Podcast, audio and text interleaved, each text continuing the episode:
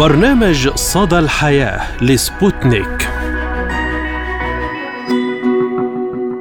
مرحبا بكم مستمعينا الكرام في حلقة جديدة من برنامج صدى الحياة أقدمه لكم اليوم أنا عماد الطفيلي وأنا فرح القادري. نتحدث اليوم عن مواضيع متنوعة وأهم الأخبار التي كانت ترند لهذا الأسبوع، ونبدأ الحلقة بموضوعنا الرئيسي عن العلاج النفسي ومتى يتوجب على الإنسان الذهاب إلى الطبيب أو المعالج النفسي، وما هي أعراض الأمراض النفسية وكيفية علاجها. يمر أغلبية البشر بأوقات يشعرون فيها بضغوطات نفسية مختلفة الأشكال والشدة، ويحدث أن يمر كذلك بمراحل تجعلهم يفقدون السيطرة على إدارة حياتهم اليومية والسعي نحو أهدافهم الشخصية والاجتماعية. وربما يحس البعض أحياناً بأنهم لا يستطيعون الانخراط مع الآخرين ولا بناء علاقات إنسانية عميقة وذات معنى على المدى الطويل، فيصابون بما يسمى بالأمراض النفسية، وهي اضطرابات تؤثر على مزاجهم وتفكيرهم وسلوكهم. ومن أمثلة الأمراض النفسية الاكتئاب، الاضطرابات للقلق، الفصام، واضطراب الشهية، والسلوكيات التي تسبب الإدمان. ليس هناك تعريف محدد ونهائي لما يعتبر سلوكاً أو حالة غير طبيعية، وهذا يرجع إلى طبيعة الاضطرابات النفسية وتعقيدها وقصور قدرتنا على فهمها وتوقعها وعلاجها. ورغم ذلك حقق البشر قفزات هائلة في فهمهم للنفس البشرية وأمراضها على جميع المستويات، بحثاً وتصنيفاً وفهماً وتشخيصاً وعلاجاً، وأصبح المتخصصون أكثر قدرة على الاتفاق على مؤشرات عامة يمكن استخدامها لنصح الناس بمراجعة المتخصصين في حال وجودها. من المهم زيارة المتخصص النفسي، لأن الاطمئنان على النفس لا يضر عند الشك بالحاجة لذلك، ولأن المرض النفسي حال وجوده لن يعالج كما يجب إلا في حال وجود تدخل علاجي متخصص، وهو بذلك يشبه الأمراض في جميع فروع الطب، له أساس عضوي وجسدي واضح ولا يمكن إنكاره، رغم اختلافه في خصوصية امتداده لما بعد البيولوجيا في التفاعل مع النفس والمجتمع وليس الجسد فقط.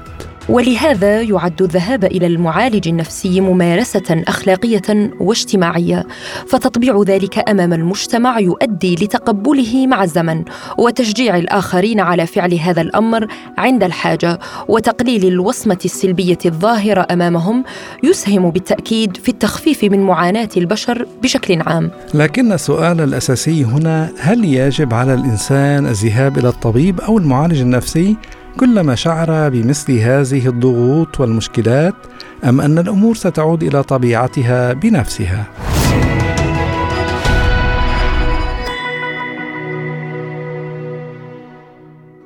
وللتعليق على هذا الموضوع نستضيف معنا من القاهرة الدكتورة هبة الطماوي، أخصائي الإرشاد النفسي والأسري والتربوي والتأهيل السلوكي للمتعافين من الإدمان. أهلا وسهلا بك دكتورة هبة، ومنورانا دائما في برنامج صدى الحياة.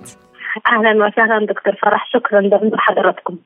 يعني نتحدث عن أعراض الأمراض النفسية ومتى الإنسان يكون بحاجة فعلا إلى الذهاب إلى معالج نفسي أو طبيب نفسي. متى يتوجب برأيك على الإنسان الراشد والبالغ طلب المشورة والدعم النفسي؟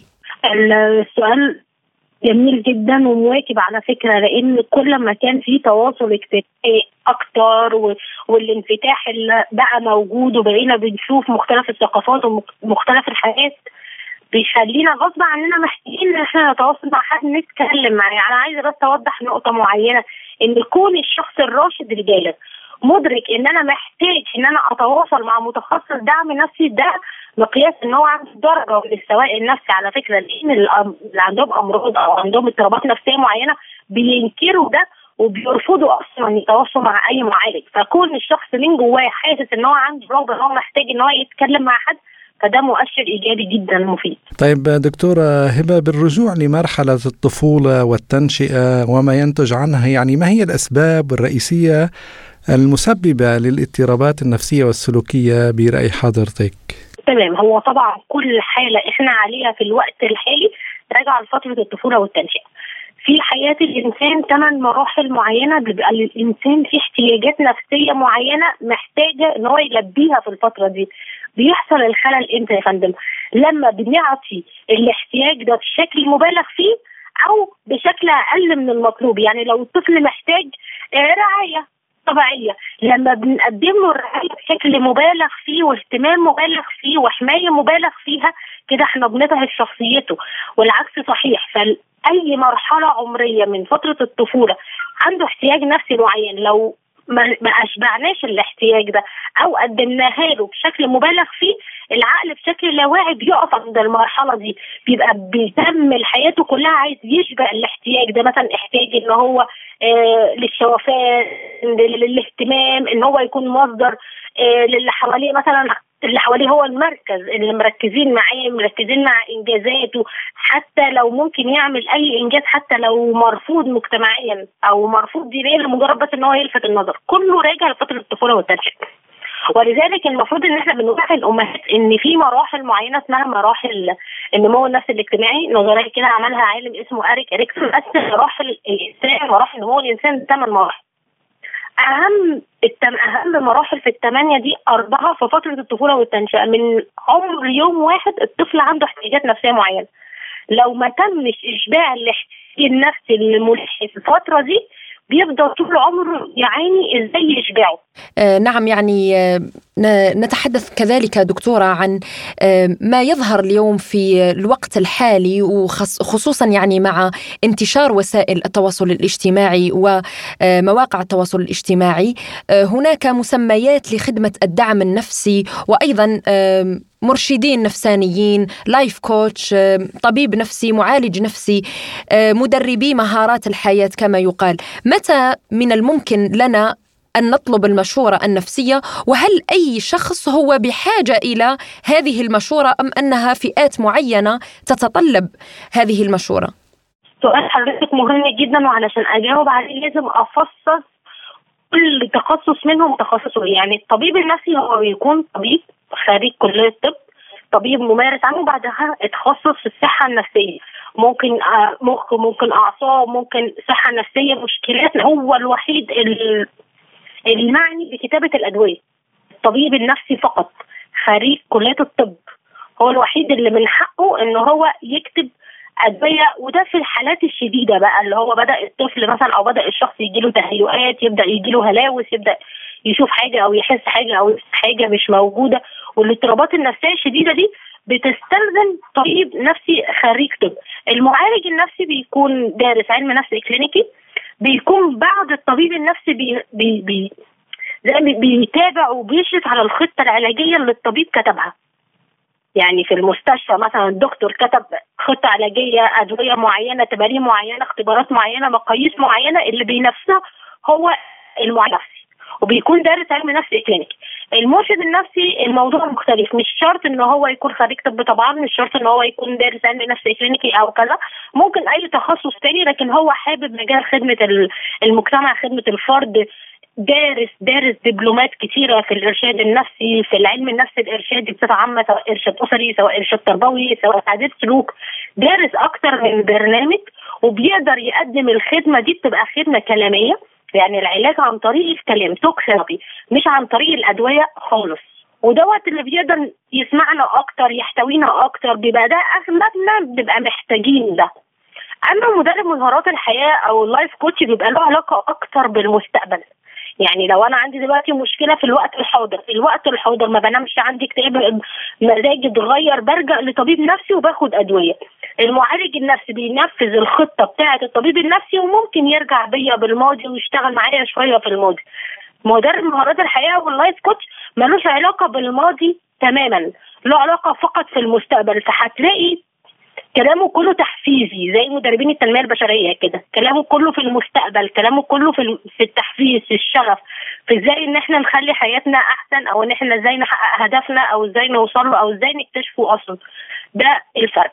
نعم، يعني الإنسان كما تعلمين ابن بيئته، هو المحيط الذي يعيش فيه الطفل، هو الأساس في تكوين شخصية هذا الطفل إلى ما سيؤول إليه في المستقبل. برأيك إلى أي مدى يؤثر محيط الأسرة في نشأة الاضطراب النفسي أو السلوكي عند الأطفال؟ بنسبة كبيرة تتعدى 70 أو 80%. شخصية الإنسان 70-80% بيتكون في فترة الطفولة والتنشئة، اللي هو أقل من 7 سنوات. إيه اللي كان بيشوفه في البيت؟ كان بيشوف حنان وحب واحترام، ولا كان بيشوف عنف؟ كان بيشوف طريقة تعبير عن الغضب بشكل مرفوض، كان بيتعرض لتنمر، كان بيتعرض لمقارنات، كان أهله نفسهم كانوا بيعاملوه إزاي، حتى طرق العقاب، طرق الثواب، طرق التحفيز، كل ده بيأثر على نمط شخصية الطفل ده لما يكبر فيما بعد. فكله راجع لفترة الطفولة والتنشئة. لذلك احنا عايزين نوعي الأمهات بأهمية الصحة النفسية لأولادهم، إن هم يقروا كتير ويتواصلوا مع متخصصين. طفلي مش لازم يظهر على طفلي مشكلة سلوكية معينة عشان ألجأ لمتخصص خلفي. أنا عايزة برضه أوضح إن الموضوع ده، إن لجوءنا لطلب الدعم والمشورة النفسية مش بس عشان أحل مشكلة، ولكن علشان أحسن جودة حياتي، عشان حياتي تكون أفضل، تجنبا إن يحصل مشكلات فيما بعد، يبقى عندي خبرة بسمات المرحلة، خصوصا لما نبدأ مع ده في الطفولة.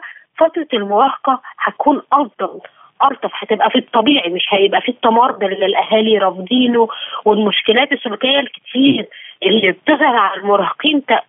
كل ده سببه فترة الطفولة والتنشئة، إن كان عندهم احتياجات نفسية معينة لم يتم إشباعها. نعم. طيب دكتورة هبة، سؤال أخير، يعني هل يتوجب على الشخص العاقل الراشد طلب المشورة النفسية، الدعم النفسي، اللجوء لمتخصص حتى ولو لم تكن هناك ضرورة ملحة برأيه مثلا؟ يا ريت، لأن ده بيحسن جودة الحياة، بيحسن جودة العلاقات، بيحسن علاقتنا بالآخرين، سواء في نطاق العمل، سواء في نطاق الأسرة، سواء في العلاقات الزوجية أو الأسرية. مش لازم يبقى عندي مشكلة وكارثة نفسية علشان أوصل لمتخصص، مش لازم أستنى للمستوى ده، لا، بمجرد بس إن أنا أحس إن أنا عندي شوية خمول، أو في العلاقة مش مظبوطة شوية، أو في التحديات الطبيعية المؤقتة اللي موجودة، أتواصل. مش لازم تكون الضرورة ملحة، لا، من دلوقتي نقدر نسأل ونطور من نفسنا، وحتى كمان لو نطمن هذه الطريقة اللي احنا بنتعامل بيها مع نفسنا أو مع مشكلتنا أو في علاقتنا طريقة سليمة سوية بتأدي كفاءة ولا لأ. فطبعا يا ريت ومش هيوصل للمرحلة دي ويطلب الاستشارة النفسية غير الشخص السوي نفسيا. برضو حضرتك يا أستاذة فرح، أنا عايزة أوضح النقطة دي، عكس المضطرب النفسي اللي عنده مرض نفسي او اي نوع من انواع الاضطرابات هينكر ان في موضوع، لا مش انا المجنون، انتوا المجانين، مش انا اللي عندي مشكله، البلد هي اللي فيها مشكله. يبدا ينكر ان في مشكله اصلا، يبدا يزحها عنه ويسقطها على الاخرين. دي اسمها هي الدفاع النفسي. ده صعب جدا ان نلجا ان احنا نحاول نساعده، حتى لو نطاق الاسره حاولت تساعده هو رافض اصلا المساعده. ولذلك لو في نطاق الأسرة ابن أو بنت أو زوج أو أي فرد من أفراد الأسرة عنده المشكلات دي وبينكرها، الأسرة واجب عليها هي اللي تطلب المشورة وتعرف إزاي نتعامل مع الفرد ده.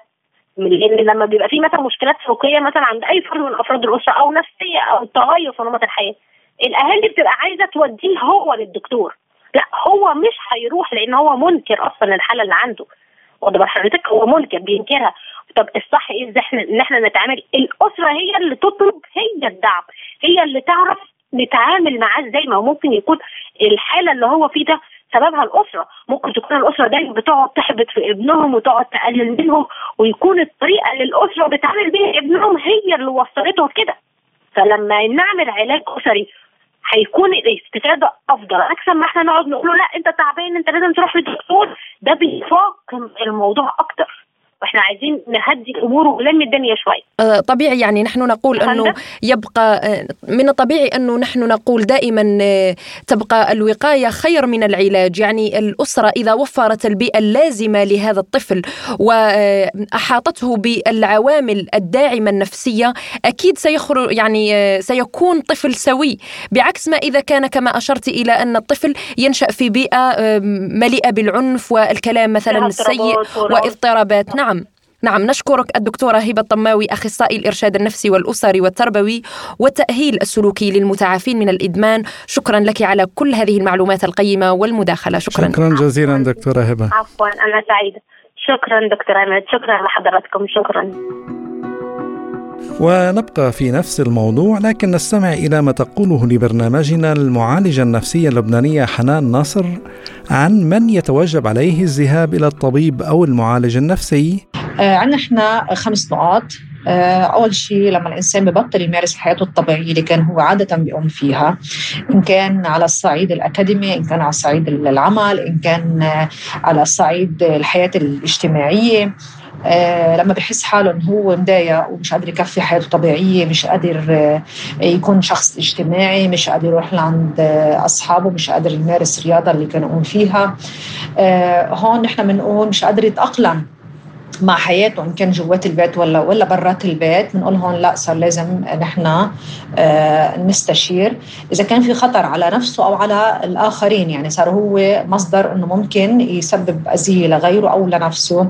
إذا كان المشكلة مع الأشخاص، صار يمكن عم يمارس أمور هي غير طبيعية أو معادية للمجتمع، هون بنقول هذا الشخص لا، صار لازم يستشير لأنه صار عنده في خطر على حياته. وإذا صار عنده عوارض جسدية، يعني لما احنا بنعرف اوقات بنروح لعند الحكمة بنحس انه عندنا مشاكل بالقلب، دقات قلب، ممكن حرارة، ممكن اوجاع جسدية، لما نروح لعند الدكتور وبيعملنا كل الفحوصات وبيعمل كل الصور والأشعة وهيك، بقلنا لا ما في شيء، هون ساعتها نحن بنتحول للوضع النفسي. وعن ماهية المرض النفسي وكيف يتم تشخيصه تقول المعالجة النفسية حنان نصر. المرض النفسي هو فينا كمان نسميه نحن اضطرابات الصحة العقلية، بيشير إلى مجموعة كبيرة من الأمراض، أمراض الصحة النفسية، هي عبارة عن اضطرابات بتأثر على مزاجنا وتفكيرنا وسلوكنا، وفي عدة أمراض منها الاكتئاب، اضطرابات القلق والفصام، اضطراب الشهية، والسلوكيات اللي بتسبب إدمان وتعلق. أما تشخيص المرض النفسي هو من أهم المراحل بالعلاج النفسي، لأنه هو قائم على أنه نقيم الحالة النفسية للمريض، بس نقيم الحالة النفسية للمريض ساعتها بنحط خطة علاجية، وبتم من خلالها تحديد المشكلة، تحديد الاضطراب، تحديد هذا المرض إن كان اضطراب أو اضطرابات نفسية أو ذهان، وهون ساعتها ببين من خلال الأعراض اللي عم يعاني منها هذا المريض بنحدد بالضبط شو التشخيص. وعن سبب الأمراض النفسية ومن هم الأشخاص الأكثر عرضة للإصابة بها تقول السيدة حنان نصر. سبب الأمراض النفسية والأشخاص الأكثر عرضة للإصابة بها، صراحة الأسباب هي عديدة، يعني يمكن بدها حلقة خاصة أو جلسة خاصة، بس خلينا نختصر. في عنا الخصائص الوراثية اللي هي بيعد المرض العقلي هو من أكثر الأمراض شيوعا لدى الأشخاص اللي عندهم هن أقارب مصابين بهذا المرض العقلي، يعني بنقول في تاريخ وراثي بالعائلة. بيزيد أكثر إنه الجينات بتكون بخطر بالإصابة بهذا المرض، يعني احتمال الإصابة فيه بيكون أكثر إذا في حدا بالعائلة. تاني شيء التعرض البيئي قبل الولادة، يعني إذا الأم كانت بمشكلة صار عندها حالة تسمم، التهاب، كانت الأم هي بتتعاطى كحول، مخدرات، هالقصص، بيصير في مشكلة أكثر. كيمياء المخ بنسميه، والنواقل العصبية هي مواد كيميائية بتوجد بصورة طبيعية بالمخ، ممكن يصاب، يصير عنده ضعف بهذه الشبكات العصبية اللي بتحتوي على هاي المواد الكيميائية، لهيك بصير عندنا مشكلة بالمستقبلات الأعصاب والأنظمة الأعصاب، بيؤدي ساعتها لبعض الأمراض مثل الاكتئاب واضطرابات العاطفية وأمراض أخرى. هلا الأشخاص دي أكتر عرضة اللي كنا هلا عم نحكي عنهم هن ذاتهم، اللي هن أوريدي عندهم حالات وراثية أكتر بالعائلة، اللي هن صار عندهم مشاكل أثناء الحمل. وعن العلامات التحذيرية للمرض النفسي وما هي درجاته تقول نصر لبرنامجنا. العلامات التحذيرية للمرض النفسي اللي هو إذا عندهم تاريخ مرض عقلي، إذا عندهم صار عندهم صدمات بالحياة وضغوطات ومشاكل مثل مشاكل مالية، حالة وفاة، طلاق، حالات طبية مزمنة مثل كان عنده سكري، اللي عنده ضغط، اللي عنده كانسر، إذا صار في تلف بالدماغ نتيجة حادث من الحوادث، تعاطي الكحول والمخدرات اوقات بيأثر كثير. اذا عنده تاريخ طفوله كان كثير المعامله سيئه مثل الاهمال لما بصير في حالات طلاق او وفاه، اذا في مشكله بالعلاقات الاجتماعيه، واذا في عرض مثل ما قلنا اذا في مرض عقلي كان سابق موجود بالعائله. درجات المرض النفسي او الفئات خلينا نسميهم، اول شيء اضطراب النمو العصبي مثل طفل التوحد، اضطراب نقص الانتباه مع فرط النشاط، واضطرابات التعلم. عندنا الفصام واضطرابات الذهانيه مثل الاوهام والهلوسه. عندنا اضطراب ثنائي القطب، هي الاضطرابات المرتبطه بالنوبات المتناوبه من الهوس، فترات نشاط مفرطه او الطاقه. عندنا اضطرابات اكتئابيه. عندنا هذه الإلة تقريبا علاقة بالشعور العاطفي على مستوى الحزن والسعادة. عندنا اضطرابات القلق، والقلق هو أنواع. عندنا اضطراب الهوس القهري خلينا نقول، كمان هو عبارة عن أنواع. عندنا الصدمات، الصدمات كمان احنا بنعرف اوقات تجي من حاله وفاة، حادث معين، صدمة عاطفية، هالقصص كلها كمان هو عدة أنواع. اضطرابات فصامية، وعندنا أعراض الجسدية اللي بتصير كمان خلال حادث معين، وعندنا اضطرابات التغذية واضطرابات الشهية هاي المتعلقة بالأكل مثل فقدان الشهية أو اضطرابات الأكل كمان بيزيد، في ناس بتزيد عندها حالات الأكل. في عدة أنواع كمان. اضطرابات النوم، يا الشخص بينام كتير أو الشخص ما بيقدر ينام. إذا تقريباً هول يعني أكثر الأمور الواضحة بالأمراض النفسية. وفي ختام حديثها لبرنامجنا قالت المعالجة حنان نصر من المهم مراجعة الطبيب النفسي، وتابعت تقول مهم جدا مراجعة الطبيب النفسي. نحن نعتبر أنه العلاج النفسي لهذا المرض مثل ما نحن بنعالج حالنا جسديا بنروح عند طبيب مختص، نفس الشيء بالمرض النفسي بدنا نروح لازم يكون في تدخل متخصص. وأكيد المريض النفسي بيكون عليه واضح هذا المرض عليه، لأنه هو بيكون له أساس عضوي وجسدي. وكل ما نحن أخذنا رحنا عند مختص وأخذنا الدواء بكير، كل ما نحن استفدنا أكثر، وكل ما الحالة اللي عندنا استقرت. بالنسبة للاستشارة دون أسباب ملحة وواضحة ما في مشكلة. الإنسان إذا حس بحاله إنه مضايق أو مزعوج، أو الأوقات اللي حواليه بينتبهوا أن هذا الشخص عم يقوم ببعض التصرفات لغير منطقية خلينا نقول، مش غلط إنه يروح لاستشارة ليطمئن. إذا في مشكلة بيعالجها، وإذا ما في مشكلة بيكون اطمئن أنه ما عنده شيء. بالنسبة للعلاج المبكر، كل ما نحن بلشنا بالعلاج أو صار في تدخل علاجي بعمر أصغر، كل ما نحن استفدنا أكثر، كل ما الحالة استقرت عنا بطريقة أفضل. استمعنا إلى ما قالته المعالجة النفسية حنان نصر من بيروت.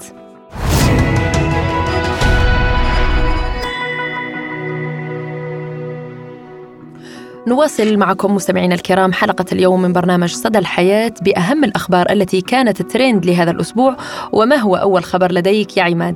نعم فرح، خبر طرد مطرب المهرجانات المصري المشهور حسن شاكوش لزوجته بعد أقل من شهرين على زواجهما، حيث أحدث ضجة وبلبلة كبيرة على مواقع التواصل الاجتماعي، خاصة وأن الأخيرة ليلة زفافهما سجدت أمام الملأ شكرا لله على أن شاكوش نصيبها واختار الارتباط بها، لتنهال عليها التعليقات بين معارضين بشدة لهذا التصرف، وإنه إنقاص للمرأة وإذلال.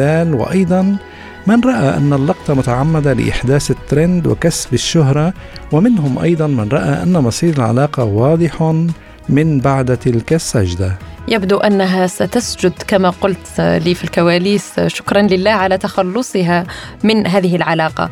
اتهمت زوجة شاكوش ريم صادق زوجها بطردها من المنزل نتيجة خلافات بينهما والاستيلاء على أموالها، وكشف مصدر أمني عن مصير البلاغ قائلا إن المحضر قيد التحقيق من قبل النيابة العامة، مكتفيا بالقول الأمر في النيابة فهي صاحبة القرار، سواء بطلب التحريات أو خضوع المشكو في حقه للتحقيق.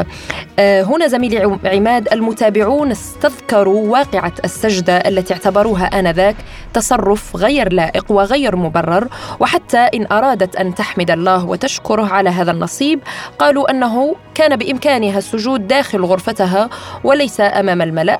أيضا رضوى الشربيني التي دائما ما تستنكر مثل هذه التصرفات لا سيما المتعلقة بالعنف ضد المرأة، علقت بدورها عن هذه الحادثة وكتبت عبر صفحتها الرسمية إنستغرام وأيضا تغريدات عبر تويتر: كده يا حسن تطرد بنت الجيران بعد ما سجدت لربنا سجدة شكر قدام الناس كلها علشان تجوزتك، وكمان تدخلها الاسم بعد شهرين جواز يا راجل.